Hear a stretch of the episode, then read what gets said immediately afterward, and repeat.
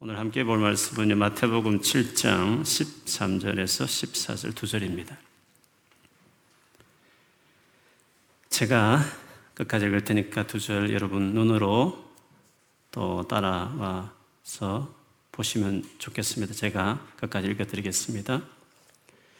좁은 문으로 들어가거나 멸망으로 가는 문은 넓고 그 길이 쉬워 많은 사람이 그곳으로 들어간다. 그러나 생명으로 가는 문은 작고 그 길이 매우 좁아 그곳을 찾는 사람이 적다. 아멘. 우리 한번 앞뒤전으로 어, 큰 소리는 할 수 없지만 마음으로 작게라도 축복하고요. 집에 계신 분들은 자기 자신을 향해서 가족들 향해서 축복하겠습니다. 하나님 살아계시니 걱정하지 맙시다. 살아계시니 걱정하지 맙시다. 아멘. 여러분, 우리가 살아가면서 매 순간 뭔가를 분별하고 가장 중요한 것을 결정하며 살아가는 것 같습니다. 우리가 숍을 가더라도요, 이 야채가 싱싱한지, 그리고 익스파이어 날짜가 언젠지, 그리고 다른 비슷한 숍과 가격을 비교해서 괜찮은지, 우리가 좀 꼼꼼한 분들은 그걸 보고 물건 하나를 살 때도 그런 결정을 합니다. 이것보다 더 중요한 어, 결정할 일들 많죠. 예를 들면 우리가 평생에 같이 살아갈 배우자를 결정하는 일을 할 때 얼마나 우리가 신중하겠습니까? 어떻게 보면 보통 본다 하면 인생의 3분의 1을 같이 보내는 늘 같이 있는 존재를 결정하는 일을 어떻게 쉽게 결정이 되겠습니까? 그냥 외모에 끌린다 해서 감정적으로 덜썩 결정할 수도 없는 일이고 그리고 직업이나 학벌이나 집안을 보고 결혼하면 편하게 살겠거니라는 그 한 가지만으로도 우리가 결정하는 것도 참 어리석은 일이 아니겠습니까? 중요한 일일수록 더 신중하게 되고 또 고민도 많이 하게 되고 또 큰 결정을 하게 될 것입니다. 중요하다 여기면 중요하게 여길수록 우리는 그런 태도를 갖기 마련입니다. 어쩌면 예수님께서 지금까지 제자들에게 정말 중요하다 여겼던 그 말씀을 산 위에 사셨다 해서 일명 산상순이라고 하는 이 말씀을 하신 다음에 오늘부터 앞으로 살펴볼 내용에 있어서는 결론 부분으로 말씀하십니다. 그러니까 지금까지는 겉면의 말씀이라고 말할 수 있습니다. 어떻게 살아야 되는지에 대한 겉면의 말씀이었다면 어떻게 보면 듣는 데 집중해야 될 말씀이었다면 이제는 주께서 이 들은 것에 대해서 네가 결정을 해야 된다. 이제는 네가 적용을 해야 될 때다. 내가 이제는 행동에 움직일 때다라고 하시는 우리에게 마치 보천을 넘기듯이 공을 던지듯이 우리에게 뭔가를 요구하시는 그런 말씀으로 이어지는데 크게 네 가지 비유를 드시면서 설명하십니다. 오늘 그 중에 한 부분을 우리가 어, 읽었습니다. 듣기에 너무 은혜스럽고 너무 세상에 이런 좋은 말씀이 있는가? 귀가 은혜를 받는 것으로 머물지 않고 이제는 이것이 너의 것이 되어야 된다는 행동을 요구하는 말씀으로 오늘 이제 하시고 계신 것입니다. 다시 제가 짧으니까 읽어드리면 이렇습니다. 좁은 문으로 들어가거나 멸망으로 가는 문은 넓고 그 길이 쉬워 많은 사람이 그곳으로 들어간다. 그러나 생명으로 가는 문은 작고 그 길이 매우 좁아 그곳을 찾는 사람이 적다.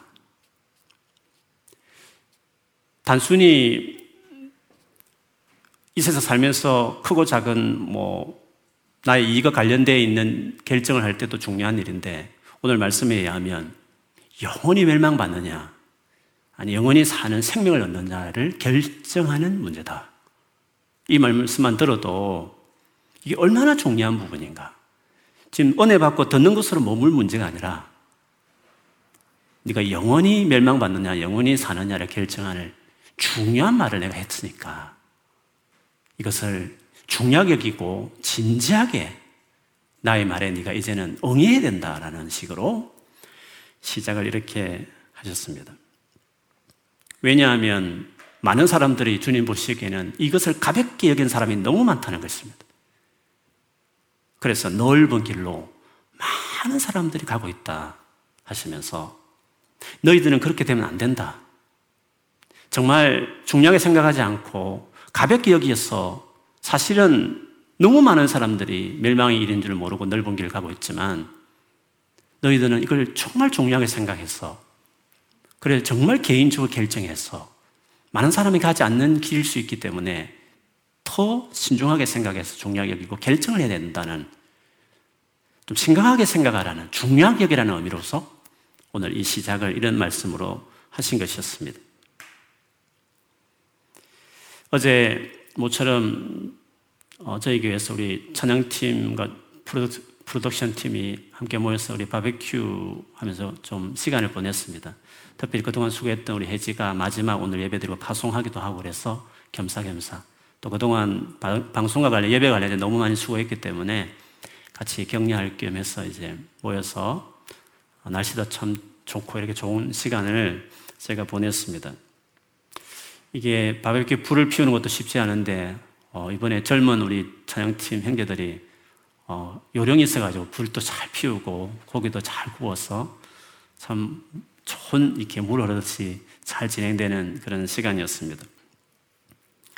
테이블에 이제 맛있게 삼겹살을 보기 맛있 보기 좋게 정말 맛있게 구워진 그런 어, 상태에서 이제 삼겹살을 가지고 와서 이제 고기를 이렇게 잘라주는 거니까 또 도와줬는데 자르면서 우리 형제가 그렇게 하더라고요. 어느 정도 잘라야 될까요? 어느 정도 크기를 자르면 되겠습니까? 라고 우리에게 또 정중하게 묻는 것이었어요. 그때 우리가 어떻게 대답을 해야 되죠? 어떻게 대답해야 되겠습니까? 적당히. 적당히.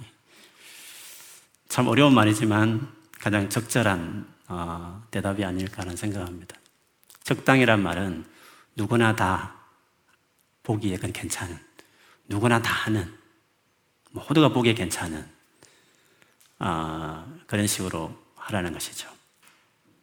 왜 그럴까요? 중요하지 않거든요.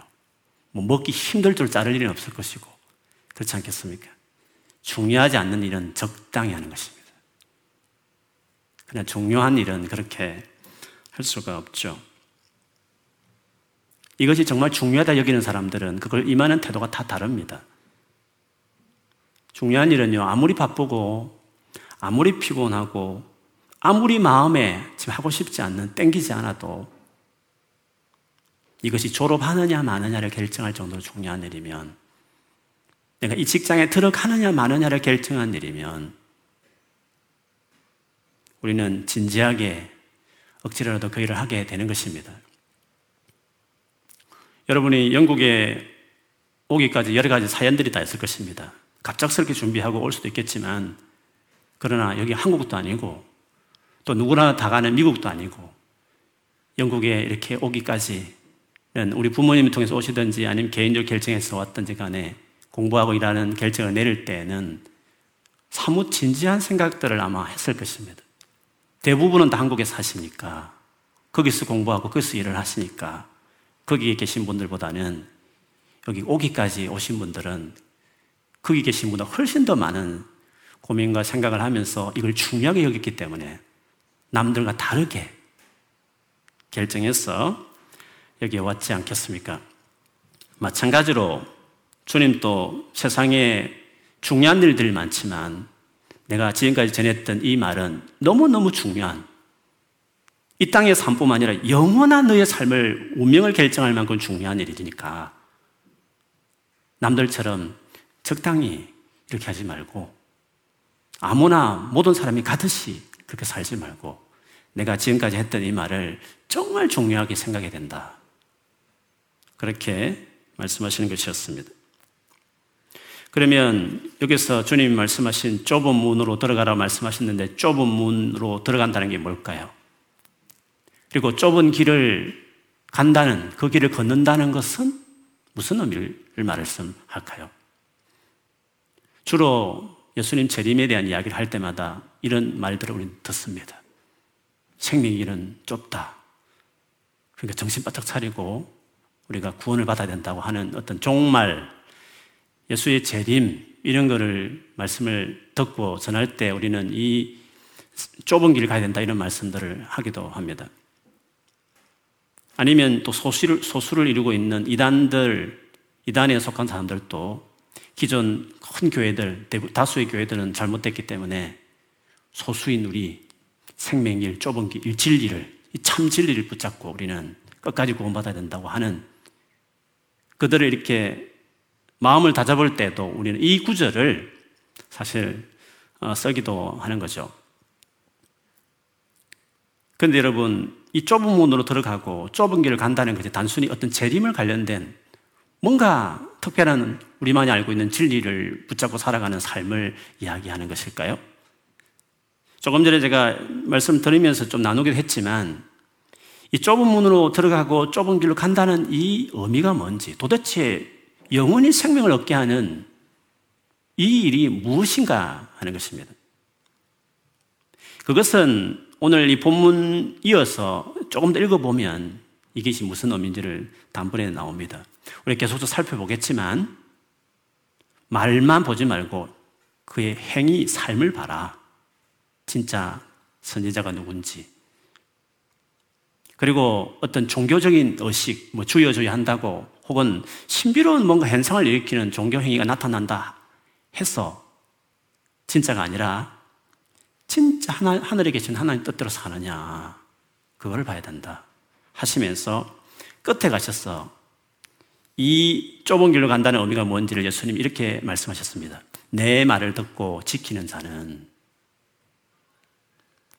마치 바람이 불고 홍수가 일어서 거기서 제대로 된 집은 서 있지만 모래에 의해 지어진 저, 저, 저 허술한 집들은 다 무너지듯이 그 비와 그 홍수가 마치 마지막 심판에 대한 이미지로 주님이 설명하시면서 결국에 누가 남고 누가 남지 않는가의 이 차이는 내가 한 말을 들었는데 이 들은 말을 지키느냐 지키지 않느냐에 이 말을 받아들이냐 받아들이지 않느냐에 달려있다 하고 말씀하신 것이었습니다. 그렇게 보면 좁은 문 들어가고 좁은 길을 걷는다는 것은 다른 게 아니라 마태복음 5장부터 그리고 지금 오늘 본문 앞에까지 말하셨던 산상수훈의 말씀 이 말씀대로 이 말씀이 내 삶에 이루어지게 하는 그것이 좁은 길로 가는 것이고 좁은 문에 들어가는 것이라는 것을 예수님께서 결론적으로 이렇게 말씀을 해주셨습니다.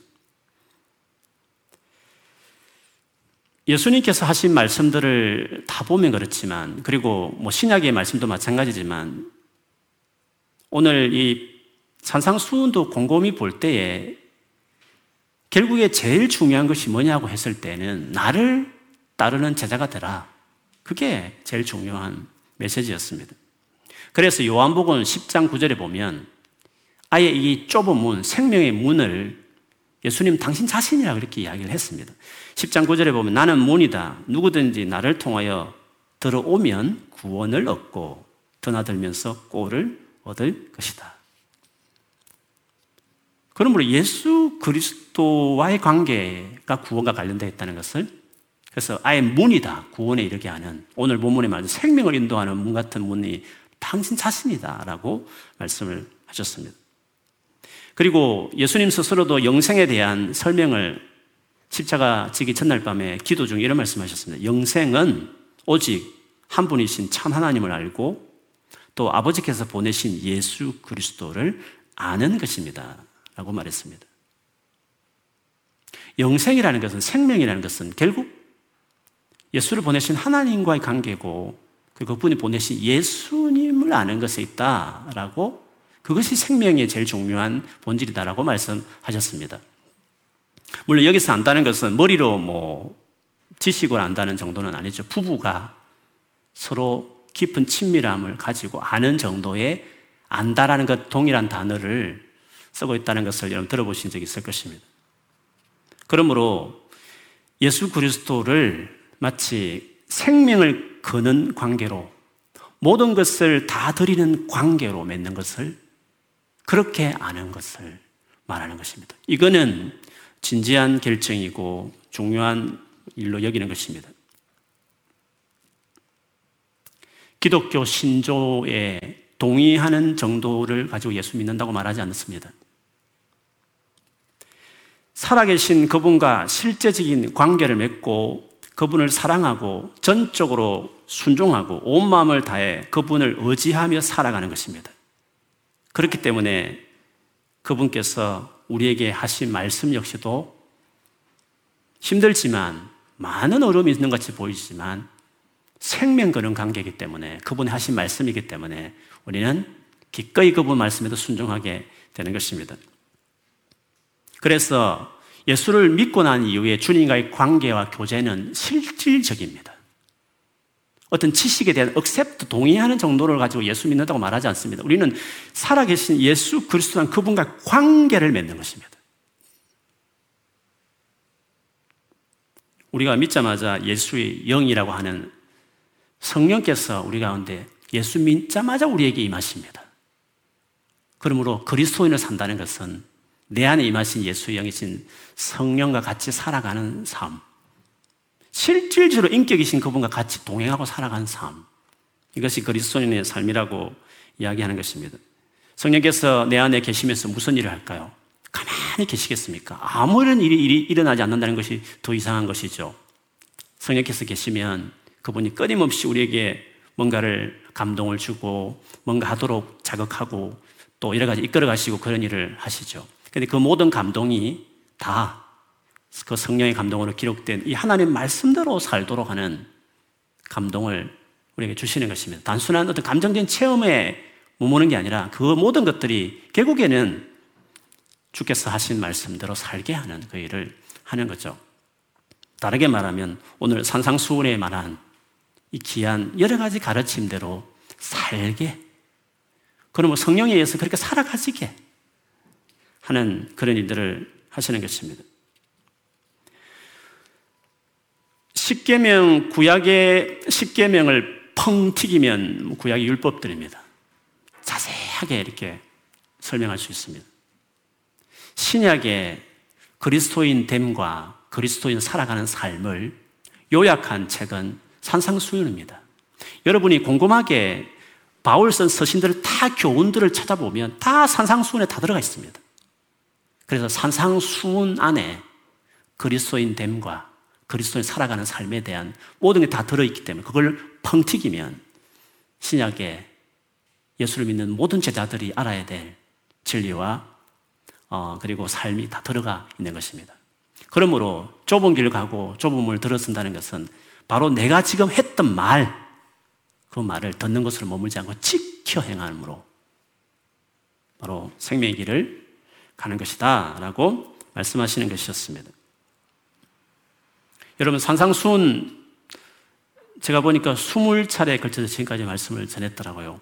짧은 장이지만 길게 나누었는데 여러분 산상수훈에서 예수님의 제자가 된다는 의미가 어떻게 설명되어 있습니까? 그리스도인이 된다는 말이 무슨 의미로 상상수훈에 설명되어 있습니까? 그리스도인이란 무언가? 정체성, 그리스도인의 정체성을 어떻게 설명합니까? 팔복에서 이야기합니다. 그리스도인이라는 것은 바로 이렇다. 팔복. 쉽게 말하면 그리스도의 삶에 대한 교훈을 들어가기 전에 먼저 하나님 주신 복, 가난하고 애통하고 억울하고 빼앗겨서 걸, 걸 힘도 없는 그런데도 이루어진 그 구원은 복이죠. 그래서 팔복입니다. 우리의 그리스도인 됨은 우리가 신자 되는 것은 생명에 들어가는 것은 예수 그리스도가 생명 내놓아서 그분의 희생으로 우리에게 그저 주어지는 선물이며 복이다. 그래서 그리스도인이 어떻게 되느냐, 어떻게 생명을 얻느냐 했을 때 출발은 복으로 시작되는 것입니다. 그래서 산상수훈의 시작은 복으로 시작되는 것입니다. 그분의 은혜로 먼저 시작되는 일이었습니다. 그런데 그 은혜라는 게 단순한 어떤 지식 전달이 아니라 좋은 교훈을 주는 게 아니라 조금 전에 말씀드린 것처럼 그 예수와 생명을 거는 관계로 들어가는 겁니다. 그리고 그렇게 하겠다는 진지한 결정이 예수 제자 되겠다는 것입니다. 그냥 교회 나오고 그냥 착하게 살고 그냥 열심히 교회 왔다 갔다 하면 천당 간다더라. 이런 적당히가 아니라 생명 걸듯이 이거를 그렇게 여기면서 그분과의 관계, 결혼을, 결혼 하나도 진지하게 생각하는 하물며 영원한 우리 운명을 결정하는 일을 진짜 중요하게 생각하는 진짜 목숨 걸듯이 이 관계를 맺는 그렇게 임하는 반응을 보일 때 우리에게 생명의 역사가 시작되는 것입니다. 어쨌든 그런 식으로 해서 복이 우리 안에 시작되고 우리가 그리스도인이 되는 것이죠. 그렇기 때문에 그런 관계를 맺었기 때문에 어떻게 될까요? 우리의 삶이라는 게 단순한 지식을 받아들인다고 인생이 바뀌겠습니까? 얼마나 많은 자기 개발서가 있는데 타 종교도 다 경전들이 다 좋습니다. 우리가 근본적으로 바뀌는 이유가 뭡니까? 관계를 맺었기 때문에 그 관계에 헌신하기 때문에 바뀌게 되는 것이죠. 그래서 어떻게 바뀐다 했습니까? 세상의 소금과 빛이 된다. 완전히 세상과 다르고 세상을 건져내는 존재로 바뀌어버린다. 그러면서 당대, 예수님 당대 가장 바르게 살아간다고 하는 사람의 부류가 있었다면 서기관과 바리새인들이었습니다. 주님 말씀하시기를 그들보다 훨씬 더 낮게 어렵게 살아간다 내 제자들은. 그러면서 예를 들기를 다섯 가지 예를 들었지 않습니까? 그들은 진짜 사람을 죽여야 살려야 말하지만 내 제자는 그 정도 아니다. 형제를 보고 분을 품고 인격을 모독하는 욕을 해도 지옥에 간다고 할 만큼 그걸 두려워하면서 내 제자는 살 정도로 다르다. 실제로 이성과 관계를 맺어야만 가늠하는 정도가 아니라 이성적으로 생각적으로 그걸 몰입해도 내 제자는 그걸 간음으로 생각한다. 그리고 나를 억울해하게 하고 상처를 주는 사람일지라도 그를 위해서 축복을 빌고 기도하고 심지어 원수까지도 사랑하려고 하는 자로 다르게 내 제자는 산다.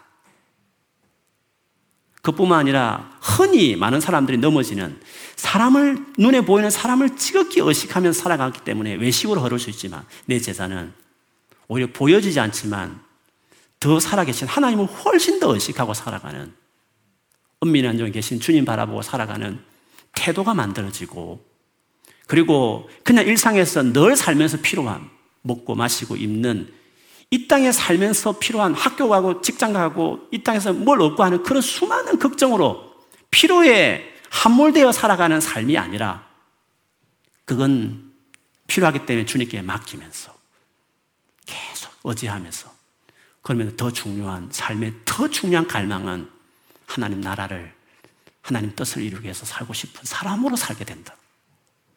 더 나아가서는 살면서 끊임없이 우리를 힘들게 하는 상대의 허물과 상처 주는 말과 인격들에 대해서 일반적으로는 그 인격을 평가하고 재단하면서 정죄하고 비판하지만 내 제자는 구하고 찾고 두드리면 다 주시는 하나님의 성품처럼 대접하려고 오히려 악을 선으로 갚는 식으로 그 힘든 인간관계들을 풀어가는 제자로 나간다. 내 제자는 다르다.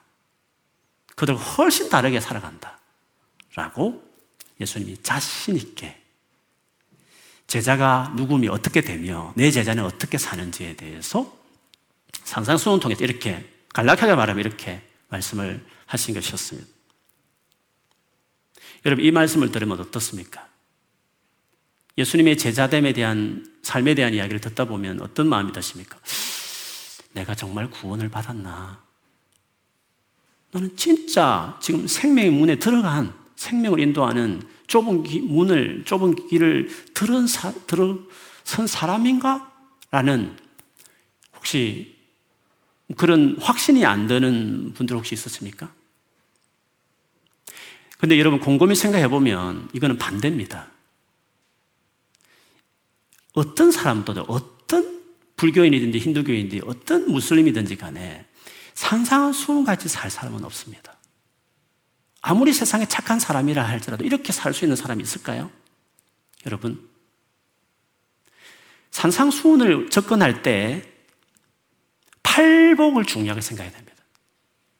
진짜 예수를 믿으면, 진짜 그분과 관계를 맺기 시작하고, 그분과 관계에 헌신하면, 관계 맺으신 그분에 의해서 그분이 가만히 안 계셔서 사람의 애쓰고 노력해도 절대로 이렇게 바르게 살아갈 수 없는 이런 윤리적인 삶을 예수께서 살아가도록 과정이 있겠지만 잘하고 못하고의 차이는 있겠지만 방향성, 다이렉션은 이 방향으로 쭉 간다. 라고 주님이 말씀하셨기 때문에 오히려 내 힘으로 할 수 없는 절망적인 건멸이나 이 사실이 우리로 하여금 과연 그럼 예수를 믿는 것이 무엇인가를 생각하게 하는 거죠. 예수를 믿는 것은 좋은 교훈과 가르침을 배우고 들어서 지켜내는 것이 그리스도인이 아닌 겁니다. 그렇게 살게 하시는 아무리 배우고 아무리 연구하고 아무리 은혜 받고 동의해도 이런 우리 힘으로 살아낼 수 없는 정도의 수준이기 때문에 이렇게 살아야만 이렇게 살아가는 방향성에 들어선 사람만이 구원받은 사람이다. 생명의 길로 지금 가고 있는 좁은 길로 가고 있는 사람이라고 말할 수 있다는 것은 아 이거는 좋은 교훈 받고 내 힘으로 살아가는 것이 그리스찬의 삶이 아니구나. 인간의 노력으로 살 수 없는 삶이구나. 그렇게 보면 그렇구나. 예수를 믿어야 되는구나. 예수라는 이 인격을 붙잡아야 되는구나. 이분을 찾아야 되는구나. 이분을 가까이 하는 것이구나. 엎어지고 넘어지고 죄를 짓고 또 절망해 또 문제가 많이 있어 또, 또 가는 거구나. 그분께 계속 가는 것이 예수를 믿는 것이구나. 가서 그분이 주신 은혜를 힘입어서 상상순 같은 내 힘으로 살 수 없는 일, 인간이 어떤 인간도 살 수 없는 이 삶을 그분에 의해서 살아내는 거구나. 아, 그래서 예수를 믿는다는 것은 그냥 성경 착한 좋은 교훈 따라 살아가는 정도가 아니라 그렇게 진짜 살아야 되는데 살게 하시는 구원자, 주인이신 예수 그리스도, 하나님 보내신 그 예수 그리스도를 아는 것, 그분과 관계를 맺고 살아가는 것이구나. 그것이 예수를 믿는 일이구나. 라는 것을 알게. 그러면 오히려 더 자신감을 갖게 하는 것입니다. 인간 중에 누구 한두 사람이 지킬 수 있는 계명이면 할 말이 없지만 아무도 지킬 수 없는 계명이므로 주님만이 해줄 수 있는 계명이므로 더더욱이나 내가 부족하면 부족할수록 내 행실이 행편하면 행편없을수록 어차피 다 할 수 없는 계명이므로 그러나 그렇게 해주시는 예수님을 내 의지하면 되겠구나. 진짜 예수를 믿어야 되겠구나. 그게 예수를 믿는 것이구나. 라고 생각하면 더 소망을 가질 수 있는 것입니다.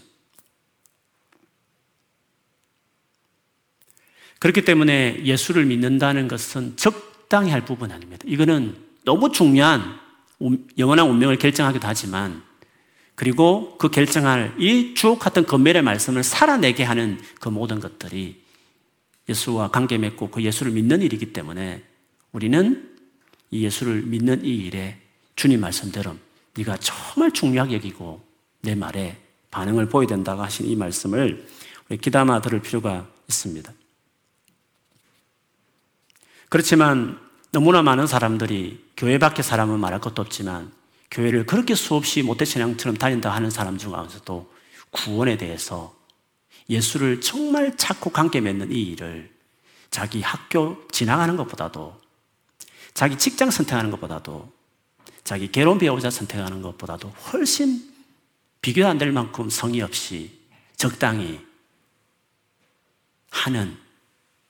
그래서 그러면서 왜 죄를 자꾸 짓는지, 왜 내가 예수 믿어도 이렇게 변화되지 않는지, 살아계신 주님을 왜 체험하지 못하는지, 주님이 은혜가 없다고 말하면서 혹은 교회에 뭔가 문제가 있고 어떤 사람에 대한 문제가 있다고 상처받았다고 이야기하면서 정작 오늘 예수님 말씀하처럼 정말 생명 걸듯이 그분과 관계에 성의 없이 그렇게 대해놓고도 자꾸 그 문제를 우리가 가지게 되는 것입니다.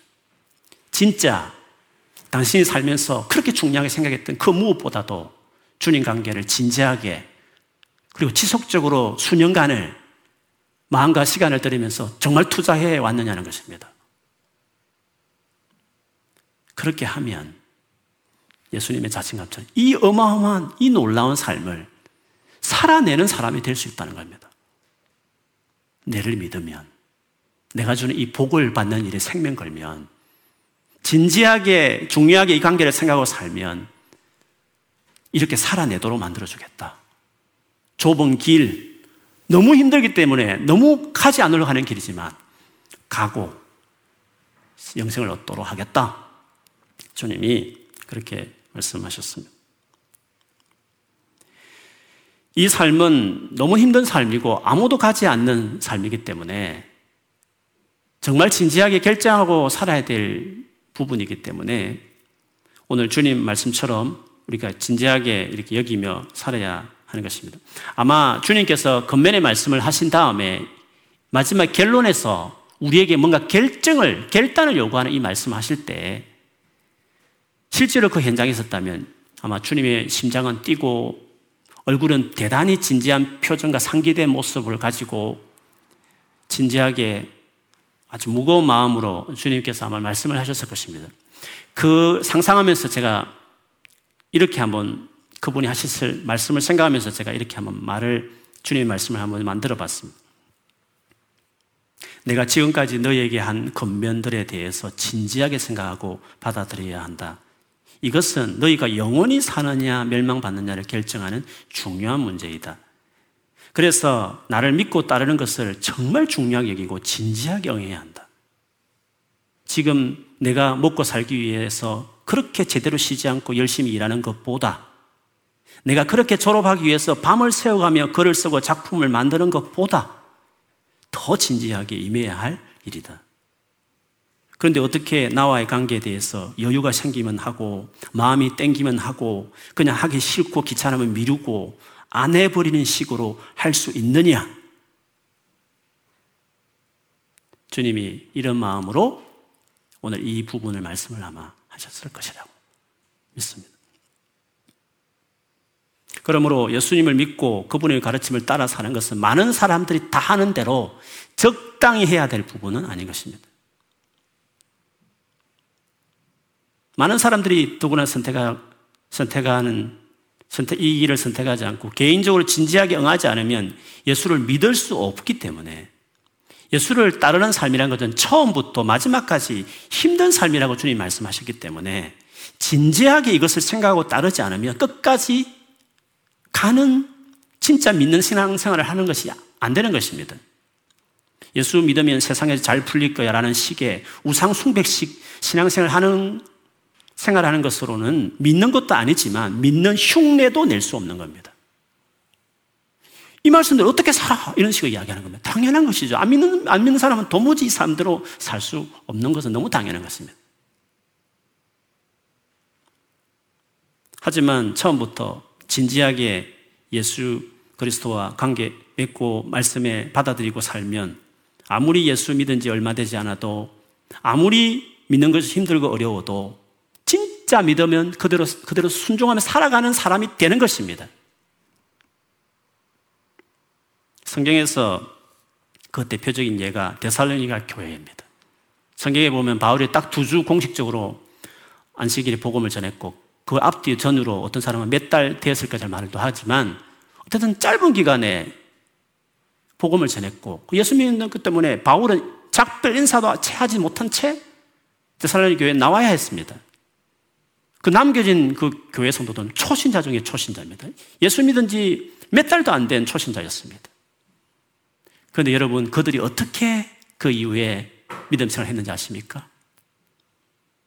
초신자기 때문에 믿음 잘 못할 것 아닙니다. 진짜 예수를 믿으면, 진짜 주님과의 관계를 맺으면, 진지하게 그 복음을 받아들인 사람은 사람의 말로 받지 않고 하나의 말씀을 받아들일 정도 진지하게 오늘 예수님 말씀처럼 그렇게 믿음 생활을 시작한 사람이면 갓 예수 믿은 지 얼마 안 된, 몇 주 안 된 사람일지라도 반드시 변화된 삶이 나타난다는 것입니다.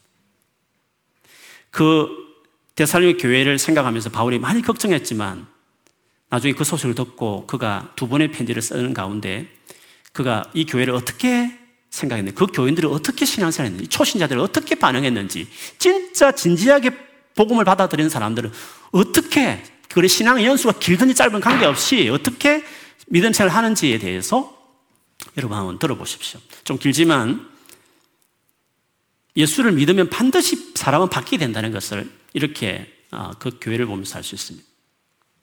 형제 자매 여러분, 우리는 여러분을 두고 언제나 하나님께 감사를 드릴 수밖에 없습니다. 그렇게 하는 것이 당연한 일이니 그것은 여러분의 믿음이 크게 자라고 여러분 모두가 각자 서로에게 베푸는 사랑이 더욱 풍성해 가고 있기 때문입니다. 그러므로 우리는 온갖 박해와 한란 가운데서도 여러분이 간직한 그 인내와 믿음을 두고서 하나님의 여러 교회에서 여러분을 자랑하고 있습니다. 이 일은 하나님의 공의로운 심판의 표인이 하나님께서 여러분을 하나님 나라에 합당한 사람이 되게 하시려고 주신 것입니다. 여러분은 참으로 그 나라를 위하여 고난을 당하고 있습니다. 하나님은 공의를 베푸십니다. 여러분을 괴롭히는 자들에게는 괴로움으로 갚아주시고 괴로움을 받는 여러분에게는 우리와 함께 안식으로 갚아주십니다. 이 일은 주 예수께서 자기의 권능 있는 천사들과 함께 하늘로부터 불꽃에 쌓여 나타나셔서 하나님을 알지 못하는 자들과 우리 주 예수의 복음에 순종하지 않는 자들을 처벌하실 때 일어날 것입니다. 그들은 주님 앞과 주님의 권능의 영광에서 떨어져 나가서 영원히 멸망하는 형벌을 받을 것입니다. 그날에 주님께서 오시면 자기 성도들에게서 영광을 받으시고 모든 믿는 사람에게서 찬사를 받으실 것입니다. 여러분은 우리가 여러분에게 전한 증거를 믿었습니다.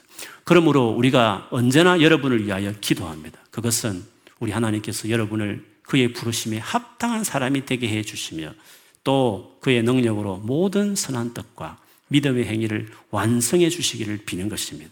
이렇게 해서 우리 하나님과 주 예수 그리스도의 은혜로 우리 주 예수의 이름이 여러분에게서 영광을 받고 여러분도 그리스도 안에서 영광을 받게 하려는 것입니다.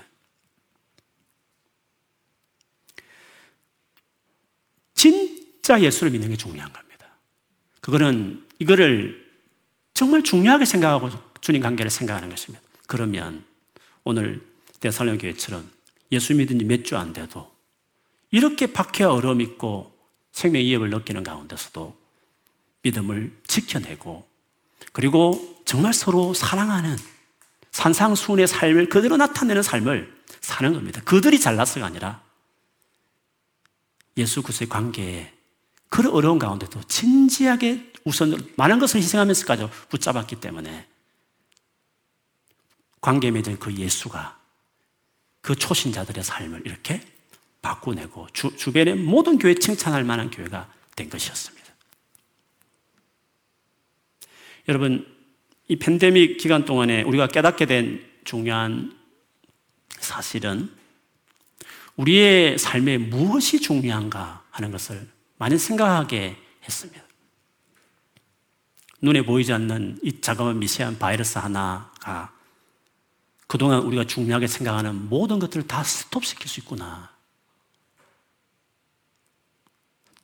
다 스톱시켜도 내가 하고 싶다고 해서 계획했다고 될 수 있는 게 아닌데 그러면 스톱시킬 수 없는 진짜 우리 인생에 중요한 게 뭔가 스톱시켜 버릴 것들에 대해서 우리가 이렇게 마음을 인생 전부를 걸면서 살아야 될 것처럼 중요한 최고 중요한 것인가? 이 조그만 바이러스 안에서도 앞에서도 모든 게 무력화되어 버리는 이런 일들을 보면서 우리 인생에 도대체 무엇이 중요한 것인가 하는 것을 생각하게 합니다. 아무것도 아닌 것이 되버리게 만드는 상황을 우리 1년 이상을 우리가 어, 보내왔습니다. 커피 마시고 음식 먹는 것도 멈추어질 수도 있고 친구, 가족을 만나는 것도 여행 다니는 것도 공연을 보는 것도 박물관 다니는 것도 언제 학교를 졸업하고 직장은 어떻게 더라고 언제 결혼해야 될지까지도 우리 일상에 다 중요한 것들이지만 이것까지도 바이러스 앞에서도 꼼짝 못할 만큼 스톱될 수 있는 거구나.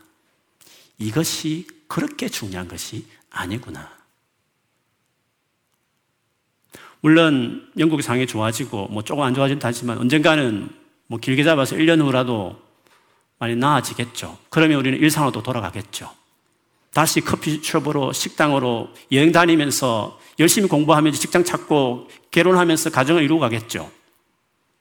그러나 1년 이상 된 이 기간 동안에 이것을 실제로 경험했던 저와 여러분이 남은 시간이 60년이 될지 뭐 저같이 50세 넘은 사람들은 많이 살아봐야 40년 내에 사는데 이 남은 인생을 가장 중요한 것을 위해서 드리면 살아야 될 텐데 그게 뭐냐는 것입니다.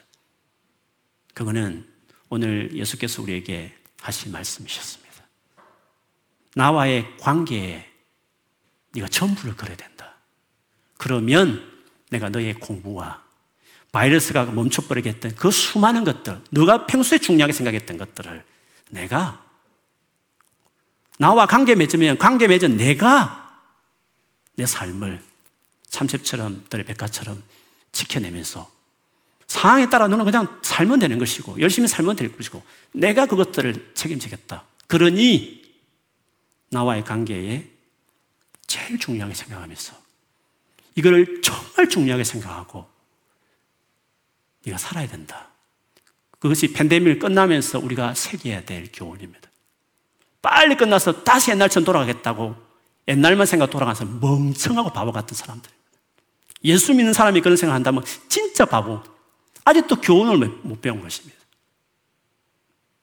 무엇이 중요한가, 우리에게? 오늘 주께서 영원히 사느냐, 영원히 멸망받느냐, 이 문을 결정하는 상상수훈의 이 교훈.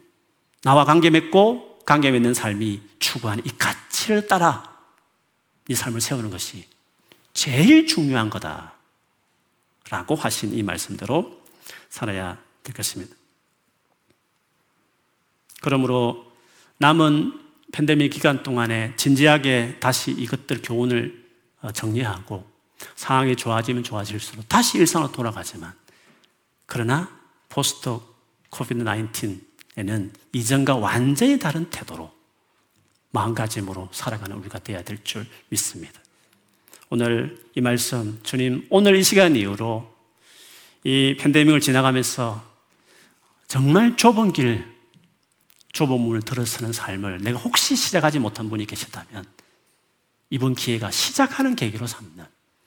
그리고 이미 들었었지만 힘써하지 못한 분이 계시면 초점을 딱 맞추어서 이 길을 살기로 다짐하시면 지난 힘든 1년 몇 개월의 기간이 헛되지 않는 값진 시간이 될 줄 믿습니다.